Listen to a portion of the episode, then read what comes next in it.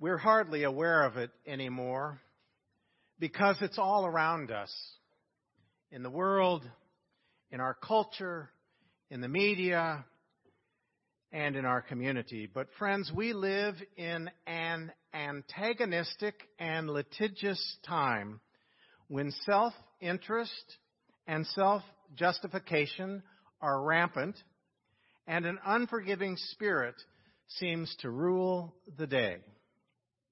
Hardly a week goes by, at least in the media, where we don't see some crazy lawsuit.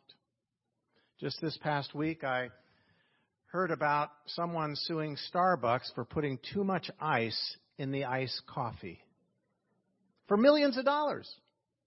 Yeah. Just leapfrog around the globe and you will find in practically every section of our world people who want to blame and beget wrongdoing with wrongdoing. And so violence begets violence and bloodshed begets bloodshed. Hatred, discrimination, and lack of forgiveness are not limited to those who are non-Christian, though we may want to categorize it that way. Many who have called themselves Christians have been guilty of some horrendous things throughout history.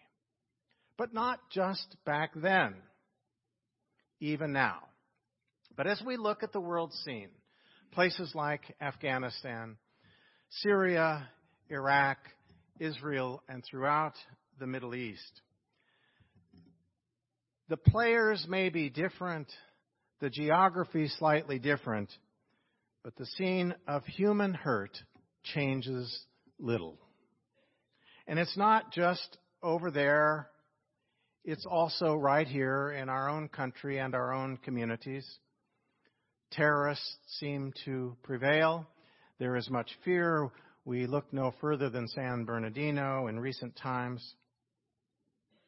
And more Americans are killing Americans than ever before both in the streets and in homes.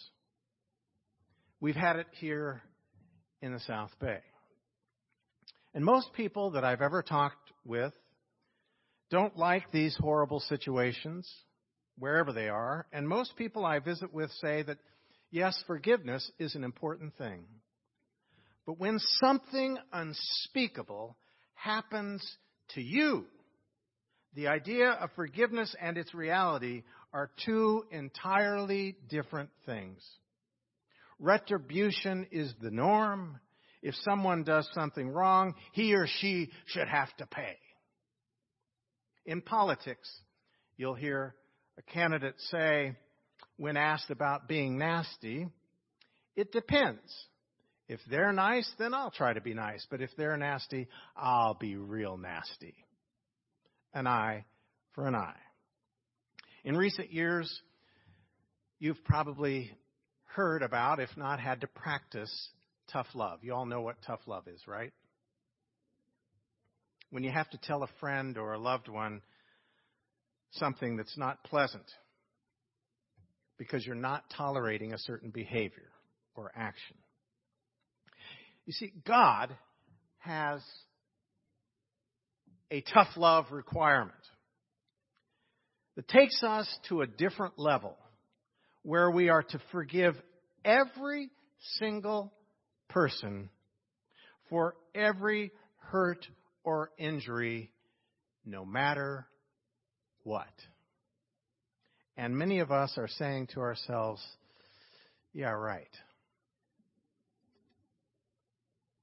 Do you remember the riots following the Rodney King verdict? here in LA. Remember the riots? Reginald Denny was dragged from his truck and viciously beaten by a raging gang. And after his painful recovery, he met face to face with his attackers. He shook hands and he forgave them. Do you know what a reporter said? A reporter commenting on the scene wrote, it is said that Mr. Denny is suffering from brain damage. Let's turn to our scripture passage. In Matthew, Jesus says, Don't let your anger get the best of you and don't insult others. And if you do, go and make it right. My mother always told me if you can't say something nice about someone, don't say anything at all. The problem is, many people don't mind saying something about another person as long as the other person's not around. And so, with that old adage, if you can't say something good about another person, don't say anything at all. There are those who take great delight in saying, Yeah, and if I got a really good one to tell you about Joe. Paul puts it this way in our Ephesians text. So then, putting away falsehood, let all of us speak the truth to our neighbors, for we are members of one another. Be angry, but do not sin. Do not let the sun go down on your anger. In other words, get over it and make things right. Let no evil talk come out of your mouths, but only what is useful for building up, as there is need, so that your words may give grace to those who hear. Put away from you all bitterness, wrath, and anger, wrangling and slander, together with all malice, and be kind to one another, tender hearted, forgiving one another as God in Christ has forgiven you. Forgive us our debts as we forgive our debtors. Forgive us our trespasses as we forgive those who trespass against us. Forgive us our sins as we forgive those who sin against us. God's tough love requirement is right here at the heart of the Lord's Prayer. The prayer begins with God and God's graciousness. Our Father, who art in heaven, hallowed be thy name. Thy kingdom come, thy will be done on earth as it is in heaven. Give us this day our daily bread. It's about God and God's graciousness. But here, it turns now to our relationship with one another. Forgive us as we forgive.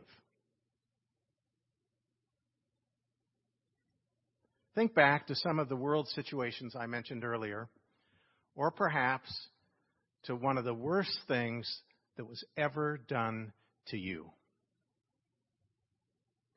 Forgiving is life's, excuse me, forgiving is love's revolution against life's unfairness.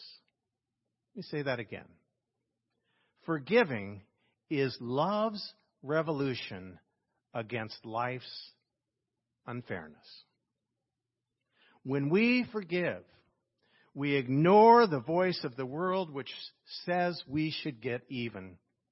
And there's something about that kind of godly love which releases us from our painful pasts. Years ago, a distinguished minister in the city of Boston numbered among the members of his congregation an individual who kept up a running vendetta against him. This parishioner was responsible for poison pen letters, anonymous calls, cliques, and oppositions, an open movement to dismiss the man from his post. And after a number of years, this member moved out west. There, under more tranquil circumstances, and perhaps under the pressure of advancing years in the quiet of a broad, expansive sky, her heart was penitent, and she wrote to ask pardon of the preacher whose trail she had dogged for so many years. Dr. Conrad's response was in the form of a three word email Forgiven, forgotten, forever. Forgiving and being forgiven can resolve discord and even bring peace. In human relationships, we will inevitably disappoint, and hurt one another. It's built into the nature of relationships. It happens.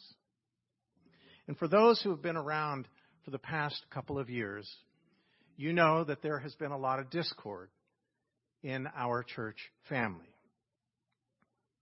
I have apologized publicly for any hurt that I might have produced in our community of faith, and I've done that on a number of occasions. And I can honestly say that I harbor no anger toward anyone who tried to hurt me.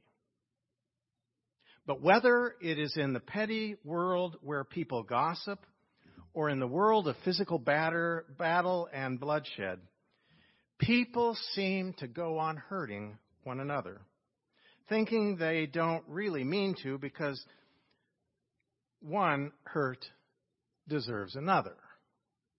So the attitude goes if you hurt me, I'm going to hurt you, and the cycle just is perpetuated. That can only be broken by the true revolution of love, which is forgiveness. Otherwise, pain piles upon pain until all is bitterness and resentment, and God's spirit of life dies. Jesus knew human nature well enough to know that we want God to forgive us without us having to forgive all others. How often have we thought to ourselves, I didn't do anything wrong, it was the other person? If everyone thought that, no one would be responsible for anything. Jesus said, Don't try to take the speck out of your neighbor's eye until you've taken the log out of your own. Forgive us our debts as we forgive our debtors. William Temple, who was the Archbishop of Canterbury in the first half of the 20th century, wrote these words on forgiveness. You see, it makes all the difference in the world whether you come to God saying, I am truly sorry and I mean never to do it again, or whether you come to God saying, I am truly sorry, but I have forgiven everyone who has injured me. Because in the one case, you come as an isolated individual, almost making a claim upon God because you have fulfilled his condition. In the other, you come as one member of God's family, knowing that you have no claim except what his love grants to all forgiveness. Friends, hate begets hate, and violence begets violence and by faith, we know a deeper, more radical truth. Forgiveness. Forgiveness begets forgiveness. And once you've accepted the forgiveness of God, it's your turn to forgive others, no matter how much they have hurt you. One of the most powerful movies I've ever seen is Dead Man Walking. Do any of you remember that movie, Dead Man Walking? You know that while the convict was walking toward his execution, the hardest walk of all for himself and the others was the walk toward forgiveness.